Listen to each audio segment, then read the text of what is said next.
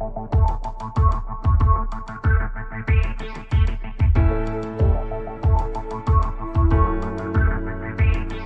Mellinger here, sports columnist for the Kansas City Star, and thank you for giving the Mellinger Minutes for Your Ears podcast a try. I hope we're worth your time. We're going to start with baseball. We've talked some about this on previous episodes, and I wrote a column this week that obviously I hope you read. But I want to emphasize two main points here. First, the column was much more pessimistic than I expected when I started making calls. I, I was surprised at how universal the feeling was that leadership on both sides, players and the union, were doing more than just the typical posturing.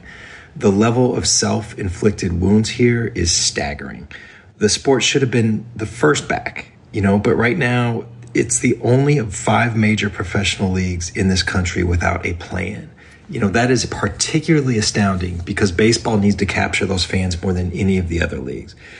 Look, when I woke up this morning, I had text messages from two friends who work in baseball. One was a scout who I didn't talk to for the column. And he said, and I'm reading the text right now, I'm a little offended you didn't call me LOL, but it sounds like you talked to people who would have said the same thing I would have.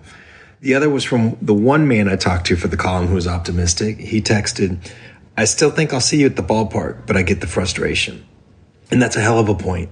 Look, like whether baseball plays a 2020 season or not, that's not the only important thing here. You know, process matters, like optics matter. This is a business in need of growing its reach. An opportunity to gain new fans and reconnect with old fans has been mangled so completely that even if they return in a month, they've already turned off so many. You know, these are businesses, like I'm not here shedding a tear for their financial losses, the same as I'm not applauding their record revenues. But, you know, someone who just deeply loves baseball who has so many positive memories of the sport and hopes to be raising two future baseball fans, you know, that part of it just makes me so sad. The other point is like, you know, we all have a right to our own perspectives. You know, we all have opinions, and I'm not going to tell you yours is wrong. But I have to say something, you know, like there's this sort of screw the greedy players crowd. And I've never understood the default from so many, and this is true in all sports, not just baseball but the default seems to be to side against players and with owners. You know, and I, I, guess I have theories, including the fact that athlete salaries are reported to the dollar and owners have done a bang up job of keeping their profits secret.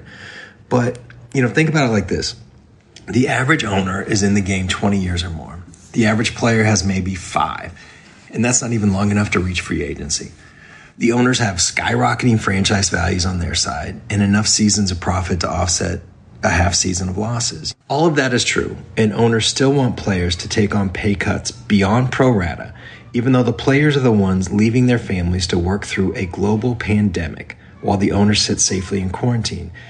I know we all just want baseball back and ultimately don't really care if one side caves or they meet in the middle, but I just don't understand why the consensus always seems to be that the players are spoiled and should give in. You know, my hope has always been and will always be the baseball returns. That's number one, the only thing that really matters. But beyond that, look, I hope the players get every single dollar they can. All right, before we take a short break, here's a quick reminder that if you'd like to participate in the show, please call 816 234 4365. Leave your first name, where you're calling from, and almost literally any question. It's been really cool seeing so many of you take me up on this, and I hope it continues. Again, 816 234 4365. Hope to hear from you. All right, quick break, and then we're back with this week's questions.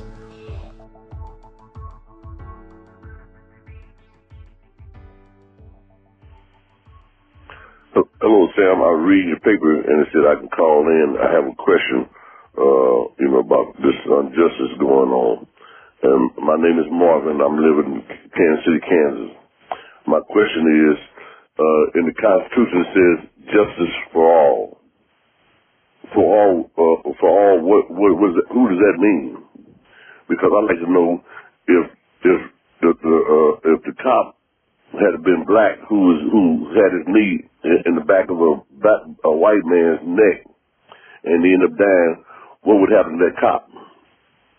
You know, if, you know, if things were reversed, what would happen to that cop? or if a black cop would handle a, a, a white man uh, uh, uh, uh, roughly, what would happen? How can people expect cops, black cops, to to be comfortable in an environment where it's all right for, for, for the white man to, to rough up the black kid, but if the black cop did the same thing to white, uh, uh, uh, there's a problem. Thank you.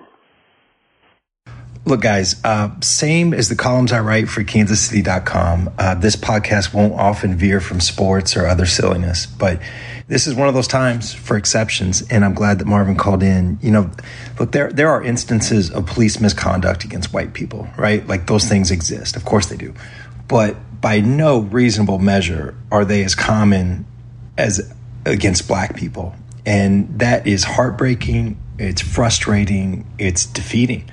Um, I can't know what that's like, obviously, and that's part of the problem, right? Um, you know, I don't have answers on this, but I guess I have some ideas, like anybody else. You know, like I, I think that those of us who can't relate to these experiences can at least listen, right? We we can take ownership that even as we aren't discriminating or judging, we can still take some responsibility to be part of the solution and again, I don't know what that is exactly, the solution, but I do think it can be helpful to listen and not just to listen, but to reach out to our friends, let them know we're with them, let them know we care, let them know this shouldn't be like a black or white problem, but something we all work together to improve. You know, this is related, but the other thing that's becoming increasingly clear is that white people need to be more active and productive part of the solution. So do cops you know, the vast majority of whom are good people with good intentions. You know, we all need to be more vocal when we see or hear something, be more empathetic. You know, I'll give you an example um, just because it stuck with me. But a few years back, I was with a friend and he was talking about his neighborhood's, you know, holiday celebration with a neighbor of his. So this is three white guys talking. And the neighbor said something kind of derogatory about another race joining the celebration. Um, guys, I didn't say anything. You know, um, I hate saying that. I didn't say anything. I, I stared at the neighbor. Um, I shook my head. I sort of like awkwardly looked away. In my mind, in the moment, you know, I didn't think it was my place. You know, I was the outsider in that situation, but I failed. Um, and maybe that sounds like a small thing, but it would have been a small thing for me to be better in that moment. So, anyway, you know, this is my promise that I'll be better in the next moment. And um, I, I think we can all be a little bit better. So, okay, let's get to some sports. Hey, Sam. I guess a question I would have would be Do we have any indication that the new ownership group for the Royals is willing to, you know, open the wallet a little more and spend a little more to on payroll than the very parsimonious Glass family. You know, like do we have a sense of it'd be nice to think that the new owner will spend a little more. Um, just curious what your thoughts there. Thanks. Well, there's just no way to know what John Sherman and his group will do with the payroll, right? But I want to first point out again that this image of David Glass as like a penny pinching Scrooge is just plainly wrong. Um, you know, he wore the brunt of fan frustration in those board of director years and then, you know, sort of lived down to the lowest expectations his first six years of ownership. But I've always maintained that if, you know, in a hypothetical world, if David Glass sold the team in 2006 and the new owner operated exactly how Glass did from then on, that new owner would have a glorious reputation in and around Kansas City. You know, the Royals spent record amounts in the draft and internationally. They built the game's best farm system for a time uh, from basically spare parts. They they won the dang World Series, and you know, depending on what you think of the Marlins, the Royals are either the only or one of just two small market clubs to win the World Series this century. You know, their, their rank in payroll was consistently higher than their rank in revenues. Uh, but I get it. You know, that first impression was just so bad. It's like Glass's public image just never caught up with reality. But, you know, anyway, you're, you're, asking about Sherman, and, you know, we don't know. He hasn't owned the team long enough. But, and I know I wrote some of this the other day, but I do think that we have the most useful clues yet of how he'll run the team, you know, from his decision to not release a single minor leaguer and not issue pay cuts or furloughs to any non executives. Uh, you know, I, I think that this is the clearest you know, clue of what he'll be. And I think it shows him to believe in what he bought. It shows he was serious when he said he views the team as a civic responsibility. It shows he was serious when he said he's not worried about losing money here and there. And it shows he's willing to be his own man. And, you know, again, we don't know what he'll be willing to do in free agency or whether he'd have backed, for instance, you know, winning the negotiations for contracts for, you know, homegrown stars like Lorenzo Cain and Eric Hosmer, right? My guess is that's unlikely, you know, simply because Sherman can't change the league's financial setup, but I guess we'll see. But, you know, what I do know for now is that when Sherman has had a chance to be who he said he'd be, he's come through. And I think that's important. Okay, uh, here's a Chiefs question, and I've thought about this from time to time. This is AJ in Lenexa. I've been wondering, with Pat, Patrick Mahomes is special, and his relationship with Reid's creativity on offense is ridiculous. Would Mahomes be as successful with another team and coach? In other words, would he be the top quarterback in the NFL without Reid's willingness for Patrick to be Patrick? It's a great question. You know, uh, it's one of these great sports questions because we can't know the answer. But, you know, I, I, do feel strongly about a couple things. All right. So, first, he is in the perfect situation to bring out his best. And we have all the proof we need for that. You know, Reid's quarterbacks have always performed well. And I also think about the fact that if, if Tyreek Hill played somewhere else, we'd all sort of daydream what it would like, what it would look like if Mahomes could play with Hill. You know, like all that arm talent and all that speed at receiver. It just, it really is a perfect partnership. So, you know, here's what I believe. If the Chiefs would have drafted Deshaun Watson instead of Mahomes, Watson would be a star. He would be even better than he's been with the Texans. You might think this is extreme, um, but I believe Andy Reid would have Mitch Trubisky playing like a top 10 or 12 quarterback you know, context just matters so damn much with that position. And, and you can see that in Alex Smith's career arc, you know, how bad he was with the 49ers when they were dysfunctional. And then he was an effective quarterback with, with Harbaugh. Uh, and then he was, you know, leading the league in, in passer rating with the Chiefs. So, uh, you know, Reid can simplify first quarterbacks. He can offer easy plays to get them rhythm and he understands like what this guy is comfortable and best doing and he builds around that. And i know like all coaches try to do that but you know few are as good as reid. You know all that said like andy reid he has never had a quarterback throw for 5000 yards and 50 touchdowns right? Like he's never had a quarterback complete three consecutive playoff playoff comebacks like that or you know he's never had a quarterback win a super bowl. You know mahomes is just physically and mentally capable of things that no other quarterback reid has had could do and, you know, maybe this is a clear way to think about it, right? Like, you know, Reid was probably a Hall of Fame coach before Mahomes ever got here. And if Mahomes decides tomorrow to just quit football, like Reid will find another quarterback to make better. But if you're running another franchise and you're given the choice between Mahomes as your quarterback or Reid as your coach, you bet your ass you are taking Mahomes. Like he is the most valuable human in the NFL, regardless of job title. So that's how I feel. All right. Thanks again for the questions. We're going to do a short break and then get to our conversation with Peter Vermes.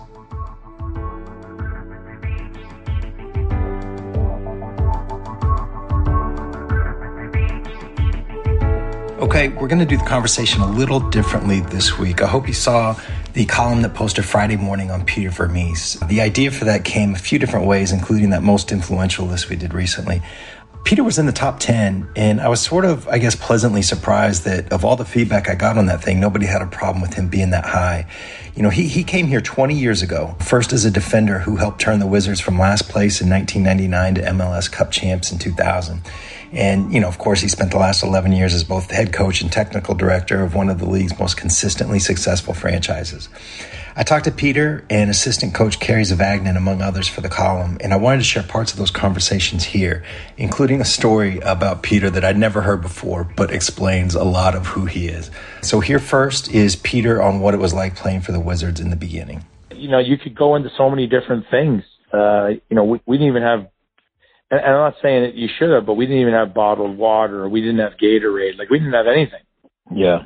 Uh, we used to pass a hat around the, the locker room to uh, to to raise some money for like the next day or for that week to maybe buy some bagels or something to have at the facility in the morning when the guys came in. He played three years for the Wizards, then did a few other things, including some TV work, before coming back first as a consultant and then as technical director in 2006. I asked him what changed while he was gone.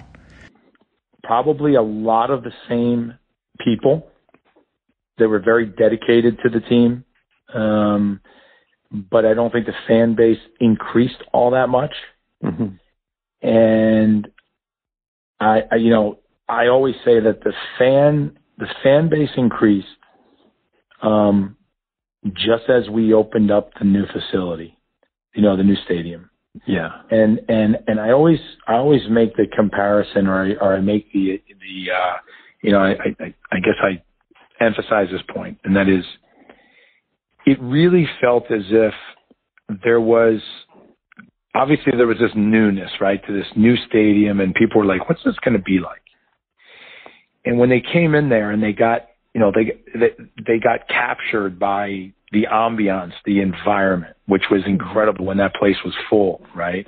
Yeah. All of a sudden, those people, uh, there's two things that that grabbed them. One is they were they were they were captured by the environment and the ambiance. But the other was is that they also realized that it was their home because we didn't have a home. We were always a stepchild.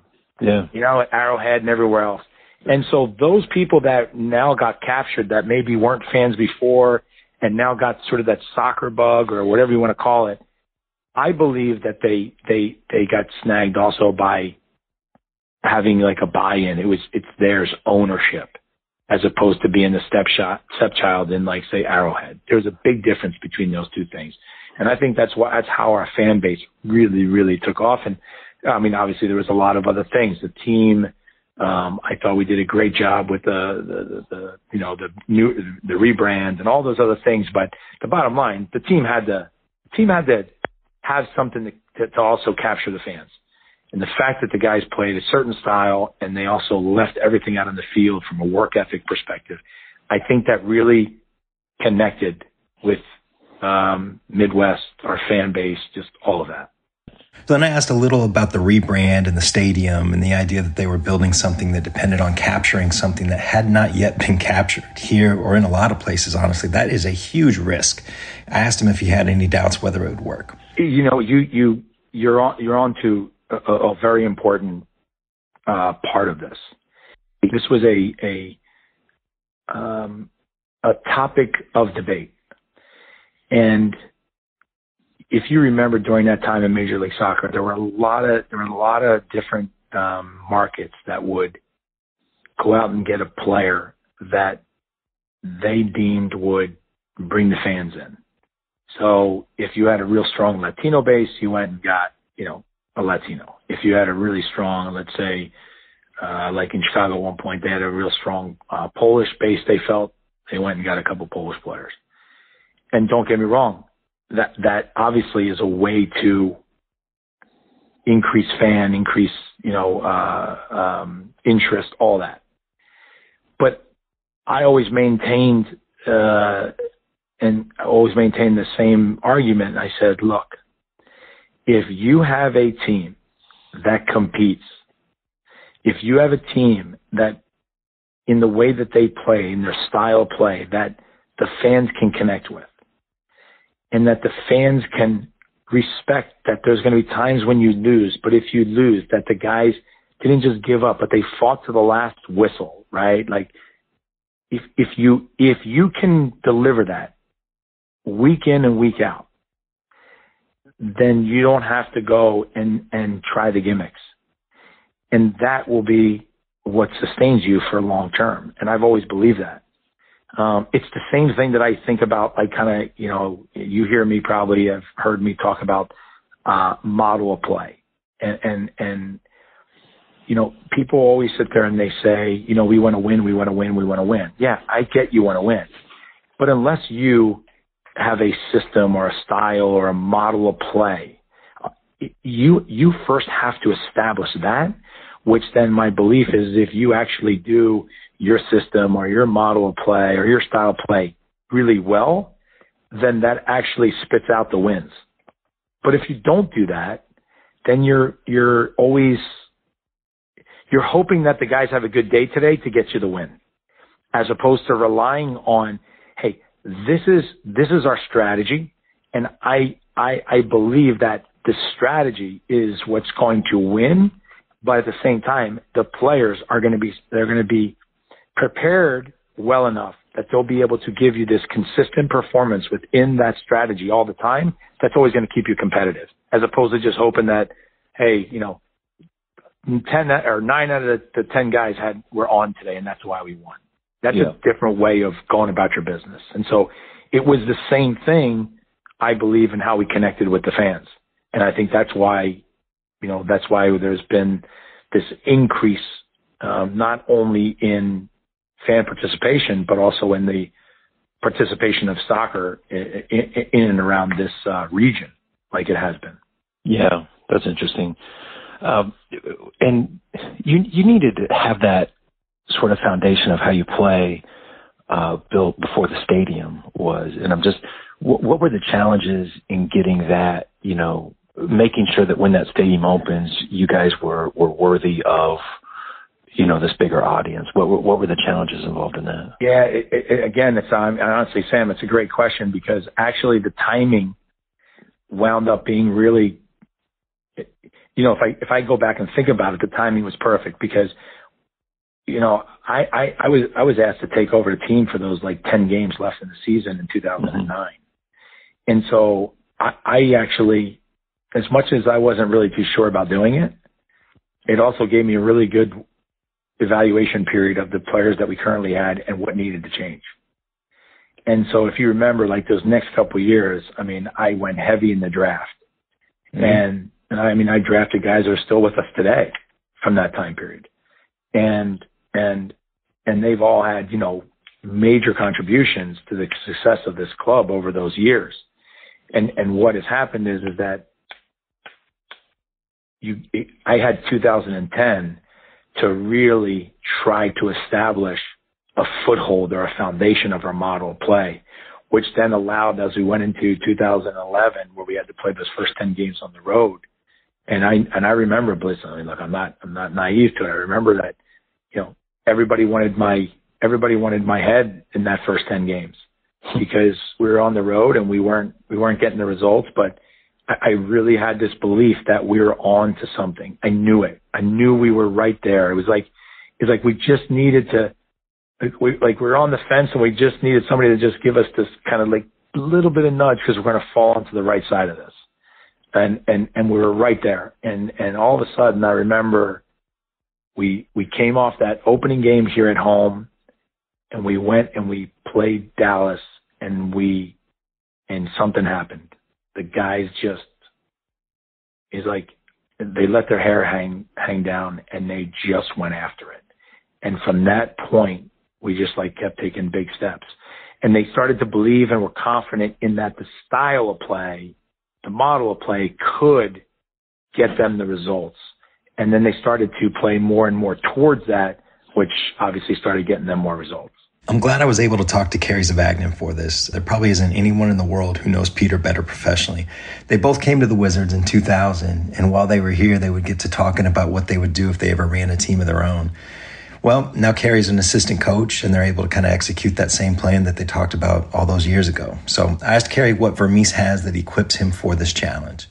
The things that he does is not built for one person, and yet he does them, and he does them on a consistent basis.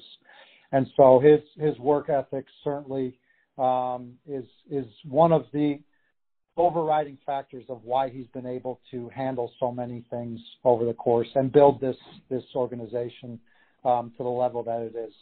The other aspect I think that that's interesting um, is that he has experience from as I mentioned earlier, the grassroots level of youth soccer, um, all the way up through uh, U.S. soccer, being on the board uh, at U.S. soccer, uh, navigating in those um, arenas off the field, um, and then certainly as a manager and a player in, Major League Soccer. So, not not not to minimize his experiences that he's had overseas, but to really have a clear understanding of how soccer works from the professional level all the way down to the grassroots.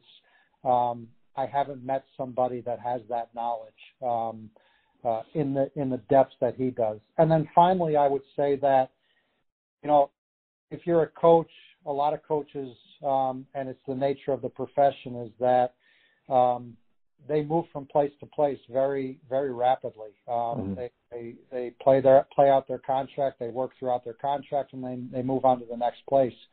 Being fired is part of the nature of the business, and, it's not just soccer; it's in all all all sports. And so, for him to navigate and balance short-term results, um, his attention to detail within that short term while maintaining his eye on the long term um, is something that is tremendously unique in him because many times you have to compromise uh, and make significant compromises if you are a short term thinker um, to to compromise uh, some of your long term objectives.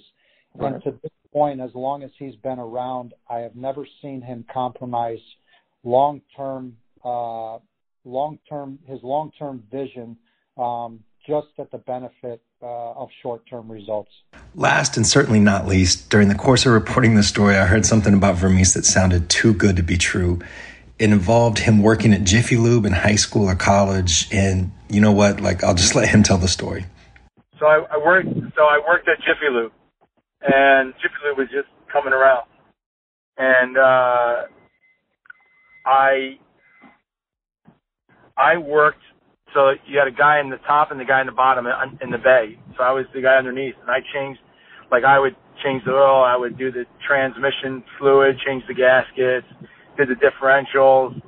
So I did all that and changed the oil filter, all that stuff. The guy up top, he, you know, after I kind of drained and got everything out, and did all the stuff there, I would then plug everything back up, and he would put all the the the, you know, the fluids back in and whatever. And and his job was to then sell, you know, what what the car needed. If it needed like differential um, fluid, if it needed new, uh, tra- if the transmission was leaking and I needed to put a new gasket on or whatever. So we had so that was the first, the one that we were in was the first one on the East Coast that we had. I think it had four bays. I can't remember three or four bays, um, because the original ones had like one and two, and this thing had like three or four and and then and we were we wound up being like the number one grossing uh Jiffy Lube on the East Coast. Um and we were the number one bay. Him and this me and this other guy, his name was Leroy. And uh he did all the selling and I did all the stuff underneath. Yeah. so it's true. It's true. Okay. So he, he was the front man, and you were like the the muscle or whatever. I, I was I was the worker bee underneath. I mean, because those cars used to come in like in the summertime, they would come in hot. yeah. You know, uh, it was it was unbelievable. Yeah, it's that's that's that's that's real. All right, buddy. All All right, right, thanks. Peter. All right. See ya. Bye.